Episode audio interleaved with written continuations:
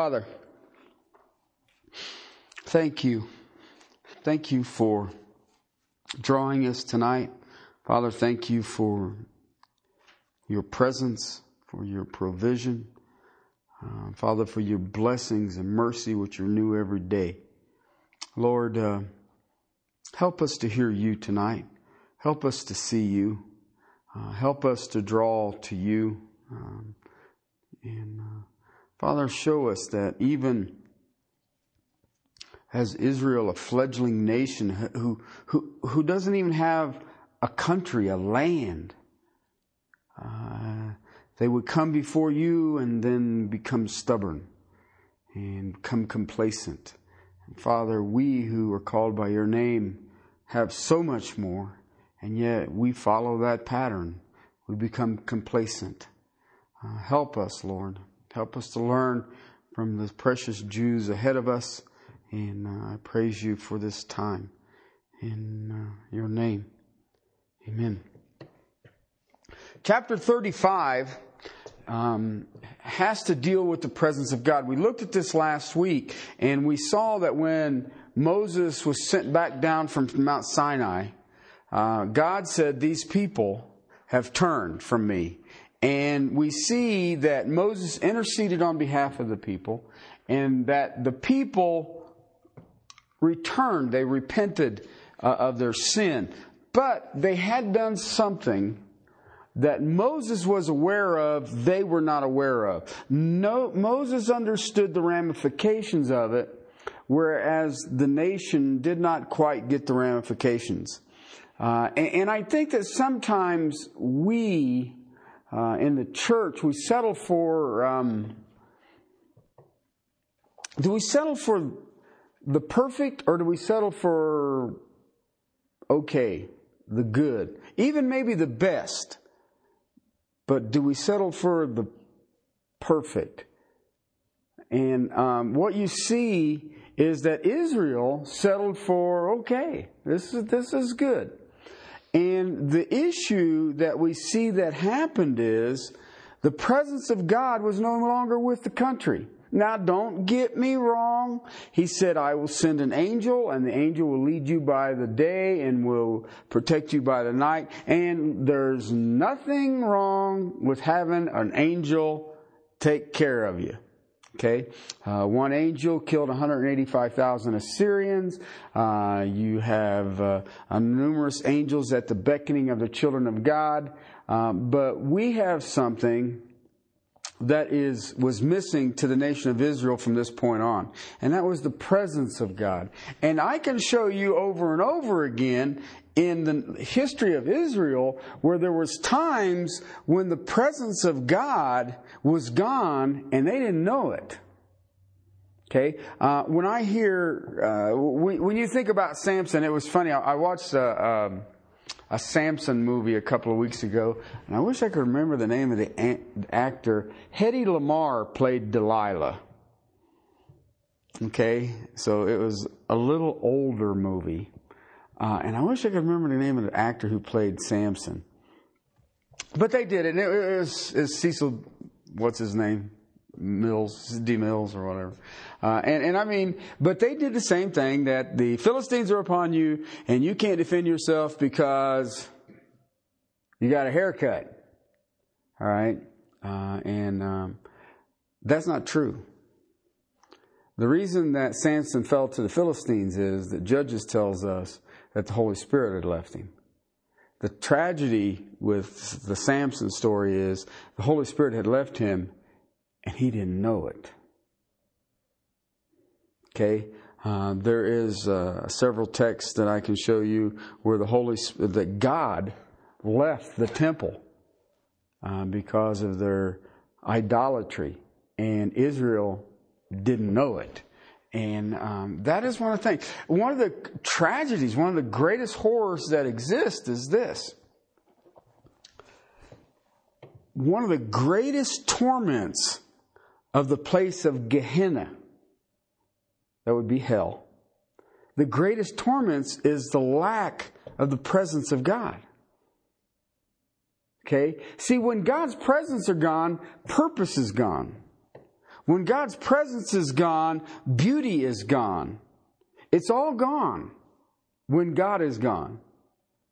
All right? So that is one of the things that we, we don't pay attention to. No, I am not saying that Israel was in hell. They may think so, wandering around the desert for 40 years camping, um, but it wasn't eternal. And that's the kind of stuff that you and I have to pay attention to. Uh, and I see many Christians who are cruising along out of the presence of God. You know what I mean? Uh, they're not in church. God's presence is manifested in the church. All right? You gather a whole uh, gathering of individuals from all kinds of backgrounds and age groups and places in society and education, and you throw them all together, and the manifestation of God is seen. Well, what had happened? They had stiffened their neck and had turned their back. They had worshiped the golden calf um, that had had Aaron build, and um, God was not pleased. Okay, so he has come back. Moses has come down the mountain and has spoken to this people, but yet again, and they have repented. And it does seem um, legitimate. They have given gold to go to the building of the tabernacle and all the things that God has asked for, uh, and, and, and they they have drawn back. God has called Moses back up the mountain, and he says, "Cut me two tablets of stone, Moses." and I will put what I have given you on the shattered tablets. I'll put them back on the new tablets, and um, and, and, it'll be fine. And so Moses has done that. But this text is showing the presence of God again, but it also falls into the fifth point, which is the building of the tabernacle. Now you need to understand something. I want you to think about this. Moses has gone up on Mount Sinai, okay, and he's been given some instruction before he went up. First of all, no animals. Any animals touch the foot of this mountain, put it to death. Second thing, any body coming up this mountain must be consecrated unto me. Okay? Now the people are freaking out. Why? Well, you got this huge black cloud. Think of the world's largest thundercloud setting on top of a mountain that you're sitting at the bottom of and there's lightning, and there's flashing, and there's this thunder, and the ground is shaking, and all of a sudden, the cloud starts talking audibly that you can hear it. Okay? Now Moses cruises up this mountain, up the mountain, and he's got Joshua with him, a few other people. Not very many because the people of Israel said, hey, if we wander up there, we will surely die. So Moses, I love the bravery of the nation. Moses, go up, get the instruction, and we'll do whatever the instruction says. Sounds good, doesn't it? But Moses is up there for 40 days and 40 nights. And so you can tell that there was an American influence on these people because their attention span is gone. That's when they conclude, hey, let's give a bunch of gold, build a golden calf, we'll worship it, it'll be our God and it'll lead us. All right, well, Moses comes back down. He's got a little bit of an attitude. God keeps telling Moses that they are his people. Moses keeps saying, but they are your people. I mean, that's, you got a whole nation of people nobody wants.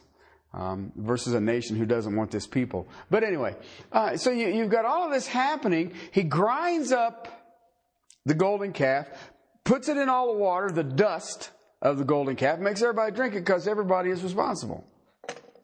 And so now the people are all bummed out. All right, Moses is back, and Moses got this glowing thing on, going on that just is just freaking him out. You just, oh my God, he's glowing in the dark, and why? He's been in the presence of God. We thought maybe he got consumed, and who was going to lead us? I mean, it was you, Moses, who brought us out, right? And Moses keeps telling him, Have you not heard what the Lord says? The Lord says, No. The Lord brought you out. I had, I didn't have anything to do with it. God brought us out. We've seen the plagues, and God brought on the plagues. We don't have to worry about that. God brought us. God parted the Red Sea, so so it's all it's all come together. Whatever you ask Moses, we'll do. All right. Verse 1, chapter 35. Moses assembled all the congregation of the sons of Israel and said to them, These are the things Yahweh has commanded you to do. Okay? He's going to go right back through. He's going to reiterate the stuff that he's already heard once, he's already done once.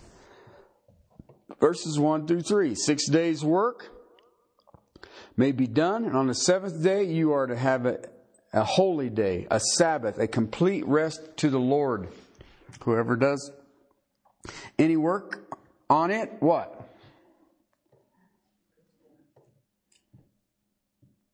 Be put to death. Do you see what I'm trying to get at here?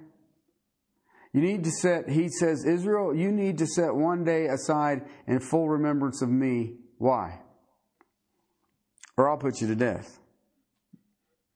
Seems harsh, doesn't it? It was just overtime. Trying to provide for my family. Really.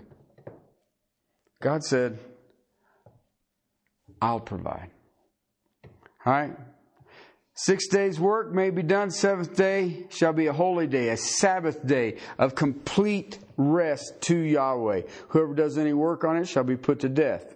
You shall not kindle a fire any of your in any of your dwellings on a Sabbath day. Now that was added from the original uh, in 20 verse 8.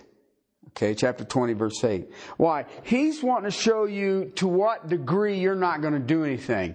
To the degree you don't even kindle a fire. You know what that means? Oh, you'll freeze. No. You keep the fire going from the night before. All right? Moses spoke all the congregation of the sons of Israel, saying, This is the thing which Yahweh has commanded, saying, Take from among you contributions to Yahweh. Whoever is of willing heart, let him bring it as a, as Yahweh's contribution, gold, silver, and bronze, purple, blue, scarlet material, fine linen, and goat's hair, ram skins dyed red, the porpoise skins, acacia wood, oil for lighting, oil for lighting, and the spices for the anointing oil and fragrant incense, and the onyx stones and setting stones for the ephod, for the breastplate. All right, now what is he doing now? He's going back and he's reiterating what was given. See, most of the time, when we think about Moses up on Mount Sinai, our first thing is, is Charlton Heston and the Ten Commandments. Thou shalt not, thou shalt not, thou shalt not. That he did get but he got all of the instructions for the assembling of the tabernacle, the utensils in the tabernacle, the furniture in the tabernacle, even the structure of the tabernacle was all given at the same time. All right? So that's why Moses is a slow writer. No, slow learner. It took him 40 days and 40 nights. That's not true. But it took 40 days and 40 nights because he says, now you need to prepare yourself. I mean, the oil, anointing oil, how you consecrate a priest, how you consecrate those who will build and work on the tabernacle, how you will consecrate those who will come into the presence of the Lord, how you will bring in your offering and what your offering will look like. What does the, the, the acacia poles look like that hold the showbread table, that holds the Ark of the Covenant, which holds the, um, the, all the furniture that you, you can't touch, the bronzen um, altar and, and all the rest of it. It's all there. It's, all that instruction was given. And now he's reiterating. He even gave you what, what does the priest look like when he comes into the presence with the breastplate, with the 12 tribes, and what does it, the tunic look like? Like? And what does the turban on his head look like? And how do you anoint his ear and his feet and his hands? And how to wash? All of that's been given. So when you think about the law given, you need to understand what does that imply? And that implies all that has to do with the worship of God. All of it. And it's detailed. All right? Now he's come back down the mountain after getting all this, see the people worshiping the golden calf. He throws his tablets to the ground and they shatter. All right? The nation had broke the law of God and him breaking them on the ground showed it. Now he's gone back up, and Yahweh has told him, "This is what we will do." And then he, verse ten, he brings back to mind uh, that these two artisans um, that that that God has set aside. These let every skillful man among you make all that Yahweh has commanded. So if this isn't just you know a bunch of people, let's get together and build something for God. All right. There will be men who will be supernaturally empowered by the person of the Holy Spirit with ability and talents and trades that they may do this work. The tabernacle, its tent and the covering, its hooks and its boards, its bars, its pillars, its sockets, the ark and its poles, its mercy seat, and the curtain of the screen. Okay, that's the veil between the holy place and the holy of holies.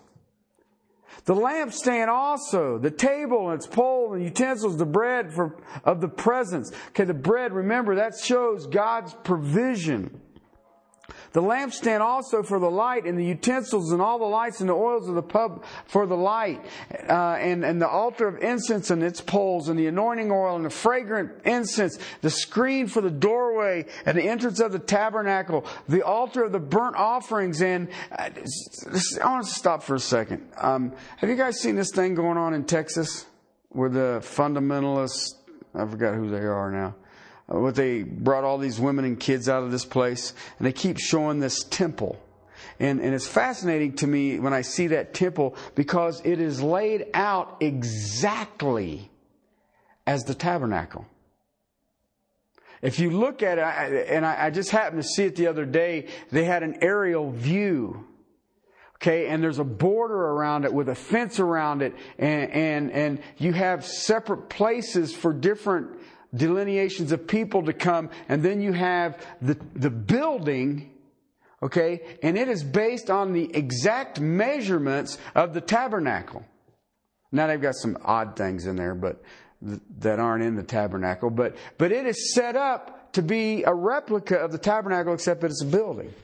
But if you look at it, the one news report that I seen showed this aerial view of it, and this is a godforsaken place in Texas. I mean, I, if I know where this place is, and this is you you couldn't find this if you were looking for it. I mean, and then if you woke up there, you'd think, how in the world did I end up here? But anyway, uh, it's if you look at it though, you see these houses and barns and all this other stuff, and it is desert. Okay, except where their temple is, and all the grass is a bright green, looks like a, a, a golf course grass and everything else is brown. Okay, except for around this, you you may call it a church building, uh, but it's a replica of this. And I thought about that when I was going through this. I thought, you know what? These people have taken this text and replicated it. And now, now they've done some odder things, but they basically built this building based on this text. So anyway, the altar of the burnt offerings and the uh, bronze grating and its poles and its utensils and the basins and the stand, the hangings of the court, its pillars, its sockets, the screen on the gate of the, the, the court, uh, the pegs of the tabernacle, the pegs of the court and their cords, the woven garments of the ministering of the holy place, the holy garments of Aaron, the, the priest, the garments of his sons who are to minister as priest. Okay, now watch what happens. Now, this is the people who were scared when Moses returned, and um, they understood that what they did was wrong. Then look what he says there. Then all the congregation of the sons of Israel departed from Moses' presence. Everyone whose heart stirred in him and everyone whose spirit moved in him came and brought Yahweh's contributions of the work of the tent of the meeting and for all of its service and for his holy garments. Okay, you know what happens? Moses comes down and says, Here's what we're going to do. You know what they did? You know what their response is? Okay. Okay. Now, I want you to remember when Moses came down the mountain, okay, remember Joshua thought there was a war going on. There was so much hollering and whooping going on. And then he says, but it doesn't sound like victory and it doesn't sound like defeat. And I, I don't know what all of this noise rising up sounds like. And when they get down, you need to understand that the day before Aaron had called together saying, tomorrow we will have a feast and we'll make a burnt offering to the golden calf and we will eat and we will have a feast and we will make merry. And all the implications of that is all the implications of that. They were going to drink, they were going to party their eyes shut to every degree in the name of worship. I'm worshiping the golden calf. The golden calf. Right? And Moses came down and he said, Who is with me? And what happened? Levi joined with Moses. And do you remember what happened after that? He said, Tie your sword to your thigh and begin the slaughter. And it says 3,000 were killed by the tribe of Levi. I think God takes this thing seriously. What do you think? But not only does he do that, the people are freaking out. And it says, now Moses is back. Whatever you say, Moses. And their hearts were moved, and both the men and the women, they came and they brought brooches and earrings. Did you see what it says? All whose heart was moved. And they brought brooches and earrings and signet rings and bracelets and all the articles of gold. So did every man who presented an offering of gold to Yahweh. Now understand, God has already laid out the law. You will no longer adorn yourselves. And for 40 years, none of Israel put on jewelry. They did, any, they did nothing to bring attention to themselves. And they presented this gold to Yahweh. And every man who had a possession of blue and purple and scarlet material, fine linen, goat's hair, uh, ram skin, and dyed red and porpoise skins, they brought them. Everyone who had contributions, who made contributions of silver and bronze brought Yahweh's contribution. And every man who had his possession acacia wood for any work of service brought it. And the skilled women spun with their hands and they brought what they had spun in the blue and the purple and the scarlet material and in the fine linen. And all the women whose hearts were stirred, they spun the goat hair. And rulers brought the onyx stones and the stones for the setting of the ephod for the breastpiece, and the spice and the oil for the light, and the anointing oil, and for the fragrant incense. Okay, I want you to see that because God withheld his hand of wrath, and the people came forward. Israelites, all the men and women whose hearts were moved who moved them to bring material for all the work which Yahweh had commanded. And Moses, uh, and through Moses to be done, brought the free will offering to Yahweh. They did it. They came forward. Okay? We need to pay attention to this. He, he gives these artisans again, these skilled traders, um, and the teaching of the trade, and and he they're anointed they are consecrated the people who are stepping up giving are anointed and consecrated and moses said to the sons of israel see that yahweh has called by the name of bezalel the son of uriah and the son of hur and the tribe of judah and he has filled him with the Spirit of God. Now he goes into the detail of this, this craftsman. The Spirit of God in wisdom and understanding and in knowledge and in all craftsmanship to make the designs for the working of the gold and the silver and of the bronze, the cutting of stones for the settings and the carvings of the wood, so that as to be performed in every inventive work. He has also put into the heart teach both he and Hobile the son of Ashmah, the tribe of Dan, and he has filled them with the skill to perform the work of an engraver, of a designer, and of an embroiderer in blue and in purple and in scarlet material. Performers of every work, makers of the design. Now, these two men, Bezalel and Olba, very skillful person in whom Yahweh had put his skill and understanding to know how to perform all the work of the construction of the sanctuary. So what you have is two men, talented men, don't get me wrong. He has two talented men. And then the Spirit of God overwhelms them with the instruction that they received from Moses and the material they received from the Israelites. They begin the construction. The work of the construction of the sanctuary shall be performed in accordance to all that Yahweh has commanded. Okay? I want you to think about that. There's too many times we look at, at, at, things. This stuff here, you need to understand. God says, I need you to hold to your mind my presence. That I am here. Jesus left you and I saying, All authority on heaven and earth has been given unto me. Therefore, go, make disciples of all nations, baptizing in the name of the Father and Son and the Holy Spirit. And guess what? I am with you always, even to the end of the age. That's the difference in the covenant that I am under and you are under and what these people were under. God has already made a covenant with these people. But you know what he said? I'll wipe these people out and start again with Moses. And Moses understood that he's done that. Why would I think he could? I, you know, we get into this mundane and we get overwhelmed. And you know, you and I, we forget what he's done. But if you look at the seven churches in Asia Minor, how many times did he say, if you do not change, I will remove your lampstand? You know what's amazing? You can go visit the ruins of them churches.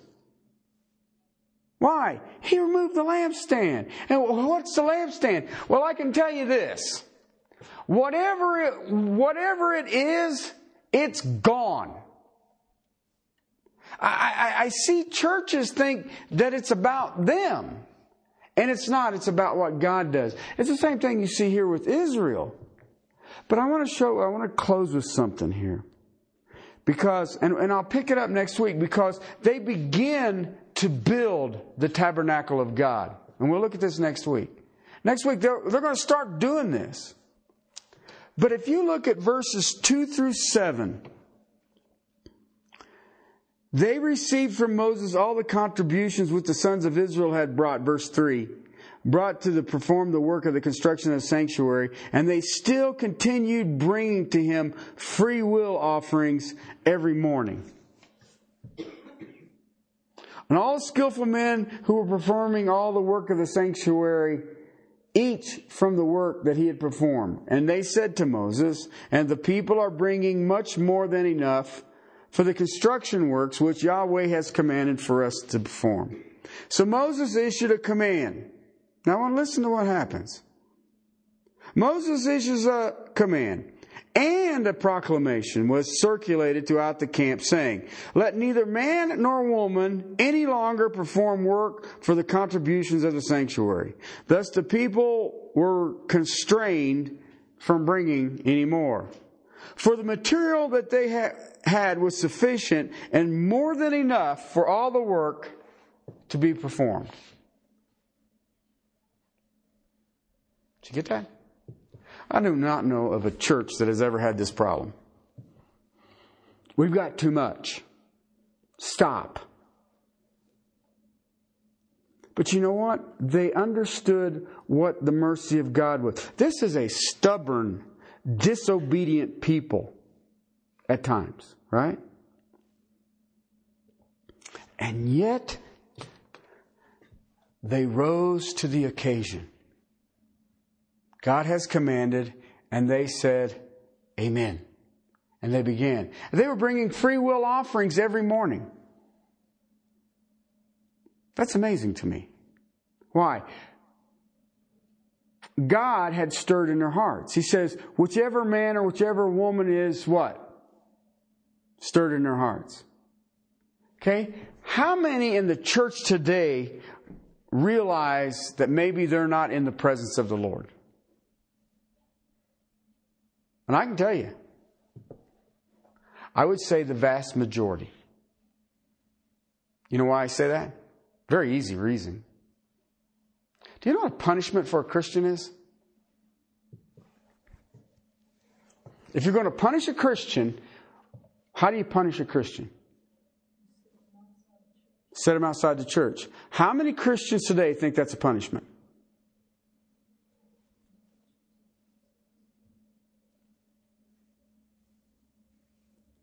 And yet, outside of the church is the punishment. If you go by what John says, that would be in the lap of Satan—a Pleasant place to think of if you want to really think about it. And for a Christian to be punished, how do you punish a Christian? Set them outside of the church. Okay? These people understood that what they had done that first 40 days and 40 nights was a big uh oh. And they said, you know what? God has had mercy on us, and He has given us the proverbial second chance. And what was their response? The response was they gave so much that Moses had to make a proclamation stop it! We don't have no place to put this. Okay? I mean, we're not in the promised land. We need to build a wheelbarrow. And I don't want to build a wheelbarrow. But see, they understood what had happened. And you know what I see today in the church? We don't understand what, what can happen, what may happen. So Paul tells us we have Israel. That's what not to do. But you know what? There are things that Israel did. Now listen, I want you to understand, when it comes to disobedience, and when it comes to a stiff neck stubbornness, it is tough to outdo the Israelites. It is extremely difficult to beat them at their disobedience and stubbornness. Very difficult. And even when they're broken, sometimes they didn't get the message. But most of the times, what happens? Read, read Haggai.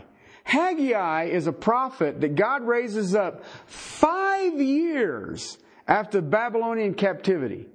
Okay, the Babylonian captivity, 70 years of slavery. Please hear what I'm saying. I'm not talking about unwillful employment. I'm talking about slavery. That if they wanted to sell your daughters or your sons or your wife or your husband, you had no recourse but to wave goodbye. And that does not count the Assyrian captivity of the northern ten tribes. And within five years' time, God says, Your houses are paneled, your curtains are up, you live in luxury, and my house sits desolate. You know what Israel did? Started selling their curtains and paneling so that they could get the temple done. Why? Oh, I don't want to do the Babylonian thing again. All right? But within five years' times, they had gotten back to their complacency. I mean, that's the horror of the book of Judges they would get themselves into a, pickle, usually with the Philistines, and get slaughtered, and they'd get on their knees and they would weep and say, God help us, God help us, God help. And God would raise up a great leader, a, a judge, and he would overthrow the Philistines.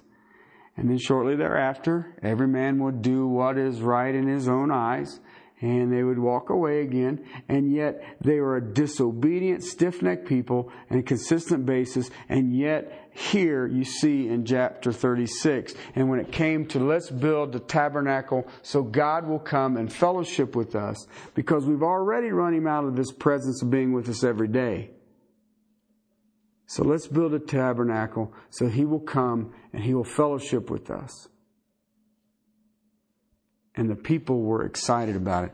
I watched these precious Russian people in uh, the, the area that we are ministering, and they get these little dinky houses, um, probably not much bigger than my office, and if if you took my office and Stephanie's office and and cubed it,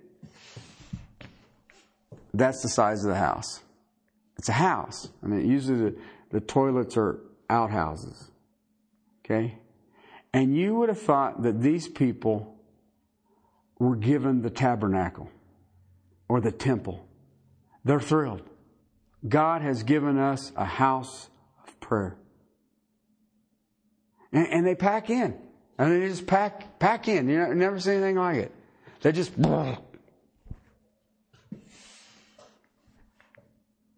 Why? Because they're coming together for Yahweh. And they understand that. And they like that. They think that's good. I look at the nation of Israel here in this text and I say, you know what? There's, there's part of me says, you guys are just boneheads. And then the other part of me says, but look how faithful God is when they come back. And I mean, you know, how, how tell me a pastor who can look at his congregation and say, it's too much. You've given too much. But I can also look at the congregations in America today and say very few people understand that they're probably not in the presence of God. When you look at a punishment for a Christian is to set them outside of the church, and most of the time you don't have to set them outside the church, they just leave because they're busy. And that's not a punishment. Or you'll hear people using this. I am, what is it? Church shopping. What the heck is that? I mean, do you do that online? I mean, do they have a catalog? Why, why do we hear these words? Because most people are not concerned about the presence of God. Yes, I understand. We are dwelt in the Holy Spirit. He is with us always to the end of the age. But if you want to be in the protection and the blessings of God, where are you doing that? In the body of Christ. I like that. But you see what? It's a standard pattern. The pastor was gone 40 days and 40 nights. And the people said, Build us a golden calf that will be our God and let it lead us. And I look around today and what does the, what do people do? Build me something and it will lead me. Okay? And yet God's faithfulness, even to a stubborn, disobedient people, is faithfulness. Is faithfulness. Let's pray. Father, thank you for your word. Thank you for the amazing things that you do on a daily basis. Father, thank you that you protected Israel, a covenant people.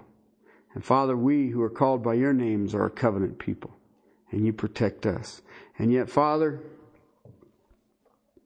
I can be a little stubborn and disobedient. And uh, yet you are faithful. Father, thank you Thank you for drawing us tonight. Thank you for helping us to see Israel tonight. And Father, help us to understand and to see your hand and how precious we are, how precious your people are, and even in our ugliness, you care for us. Thank you, Lord. Thank you.